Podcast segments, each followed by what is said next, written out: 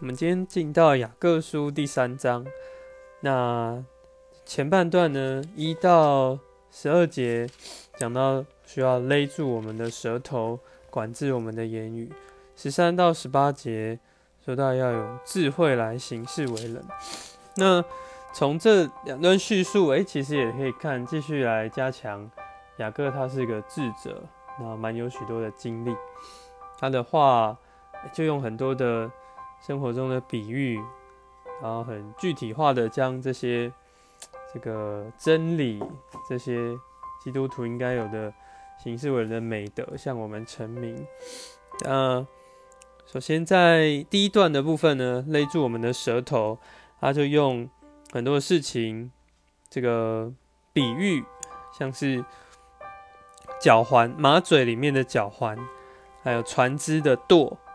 那来告诉我们，哎，像是舌头这么小的一个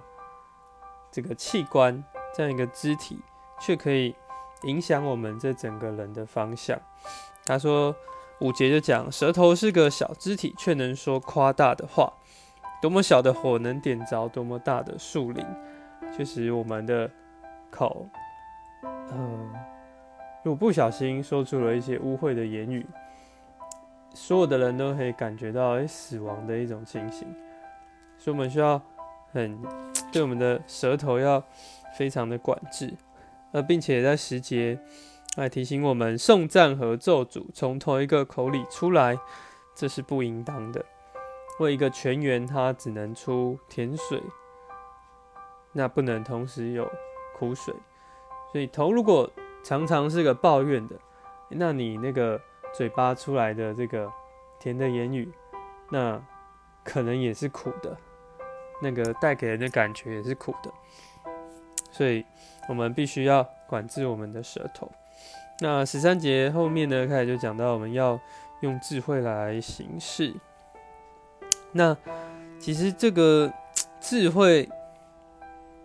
这个就讲我们心里面所怀的东西啊。它是分成一个对比，就是一个是属地、属魂、出于鬼的。因为我们如果没有从